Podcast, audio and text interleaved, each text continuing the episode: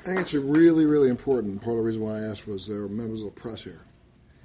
What I've really come here to Ohio to help do, I believe, is try to put some truth behind a lot that's said about cannabis rather than the perpetuated lies and myths that people come up with just to stop a person from living their constitutional rights life, liberty, and the pursuit of happiness. That's it.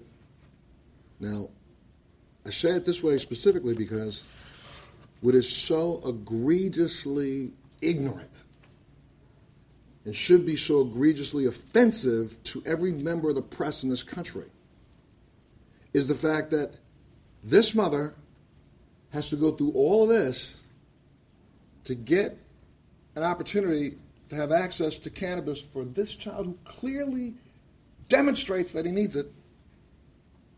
And we have a government right now that, right now, for the last 38 years straight, every month, third Wednesday of every month, ships out marijuana canisters grown at the University of Mississippi through a government program that started back in 1981, now gone 36 years, 30, uh, I'm sorry, 35 years. Now only going out to four patients, started with 20. Now four patients. I, don't see the incredulous look on the press's face. What I'm saying to you is that every single month, four people get marijuana grown by the United States government through a program at the University of Mississippi, shipped out in canisters. And those canisters have a prescription written on it. Every other state, they don't allow any doctors to write prescriptions. They make them write recommendations. In this state, your doctors will be forced to write a recommendation. Yet the government itself does so and if you don't believe me, just look up Ro- uh, I'm sorry, Irv Rosenfeld. Look him up. He'll show you his canister. I was just with him two weeks ago. He had a fresh canister.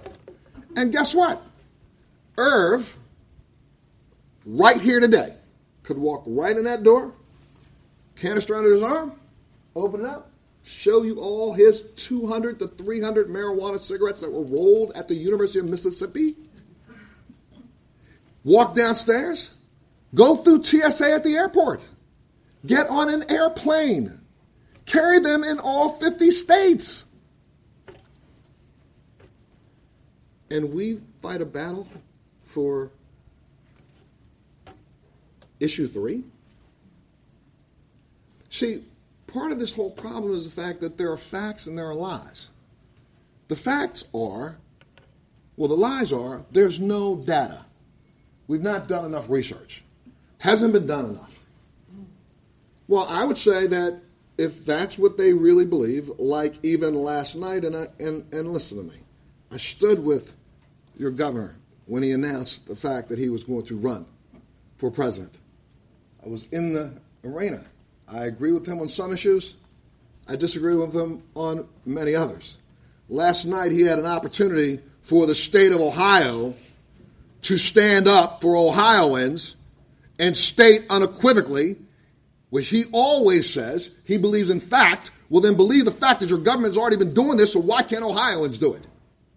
But instead, punted it down the ball and equated cannabis use to prescription medication overdose. Did you watch the debate last night? Yeah, I did. And did that for about four minutes. I found that egregiously offensive. There has never been a cannabis overdose written since the first time that marijuana was written about as a medication 1900 BC. 1000 BC. In India, you know, in all these recreational states, they have a product that's called Bhang. Indians made that a thousand years BC. They were using cannabinoids emulsified in milk, using that as a medication for about 60 illnesses that were written about in almost every cornucopia, pharmacopoeia of medicine for a thousand years. And let's also remember, if you, did any of you guys watch the History Channel? Watch it? Do you? Pay attention to it recently. They've been doing a lot of things about you know, looking back in time and looking back to the birth of Christ and looking back at all these things, right? You've seen those studies? Do you know what the three wise men brought the baby Jesus? I'll be quiet. Look it up. Okay? So it's not like this is a medication that people feared. But what's most important is that we know the truth. The truth is that cannabis, I asked the question, I love it at press conferences. How many people in the press right here know why cannabis is illegal? When was it made illegal? 1937. Most of us were at your previous press. Okay, so uh, see, they're learning, they're writing about it. Good. Because the reason is we have to start telling people the truth. It was written in 1937. It was part of what was called the Marijuana Tax Act. Not because it was a dangerous drug, because you could not track the seeds across state lines. It took then, from 37 to 61, one man who fought a battle against cannabis for no other reason than a racist diatribe from him and his partners who were then William Randolph Hearst and DuPont, who only wanted to ensure the textile industry. History needs to be read and not forgotten, and then remembered when we make decisions. So let's get all the way up to 1961 when the UN passed a resolution on illegal drugs and drugs worldwide. And that 1961 UN resolution is what all of our drug laws in the United States are based on. And guess what? The 1961 resolution allowed for and clearly identified the continued distribution of cannabinoid as a medication. That's the reason why in 1971 the United States government signed a contract with the University of Mississippi to grow and research marijuana. Every single year since 1971, the United States Senate and Congress and President have ratified a bill and agreed to continue the funding. So when they say there's no research, since 1971, your taxpayer dollars have been paying to research marijuana. How much more research do we need? When in fact, we don't have time for more research. He doesn't have any more time. She doesn't have any more time. She doesn't have any more time. I'm speaking in generals. If you really want to know, I have been using cannabis now for 15 years straight, every single day, and will do so for now the rest of my life. But guess what? I'm going to tell you the truth. I don't want to disagree with anyone here, but let's get a fact and let's understand something. In the last 14 years, I have utilized well over $2 million worth of pharmaceutical medication. I take one drug alone that my insurance companies have paid $1.4 million for over the course of the last 15 years. Different than some, listen to me, I'm at war. I have a disease called MS. They are badder than ISIS, the Russians, and the Chinese put together. Because every day it's hitting me in one or two or three or four different directions. I need to have an army of my own to fight with. And my army is filled with weapons. I use pharmaceutical medication that if I were not using, I would not be standing here. I use a holistic approach, spending more money in that than probably most people in the world would. I use a whole hormonal approach. I'm using five different approaches to be able to stand here today when doctors 10 years ago told me I would be in a wheelchair. I'm fighting. But part of my fight, I need that arrow called cannabis. Why? Because if I don't have it, out of all the drugs I take, nothing stops me from kicking my wife all night when she sleeps. Except for cannabis. Nothing has helped me manage my neuropathic pain that's been plotted by the top doctors on this planet that I suffer from at an extreme level. I'm able to cope with it because I use three or four different techniques for pain management. I'm using two or three other modalities for pain management. But without this, I don't sleep. It's that simple. And I'm not going to walk around like a zombie. I'm an adult. I have a right to make a decision for myself. I turn 60 years old this year.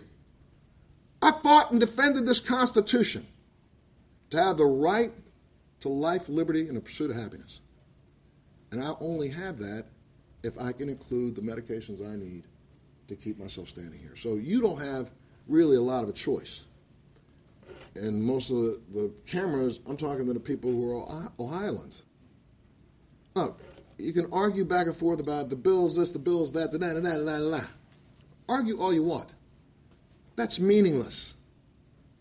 What you should be doing is arguing about compassion and guaranteeing that these patients get taken off the battlefield. You have one of the strictest bills written. It's written appropriately. There are check points and marks throughout the entire bill. Administratively, once it's administered, you will fix whatever other issues you have. They can't wait for you to fix it enough to just live a normal life. We can't. Vote yes on three, vote no on two.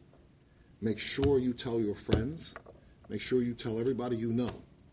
And, and remember those who are telling you don't do so. Because whether it be cannabis or the next new drug for something else, these are people who are saying that they have a right to get in the middle of a conversation between you and your doctor. Stop them. They have no right to do that. Thank you.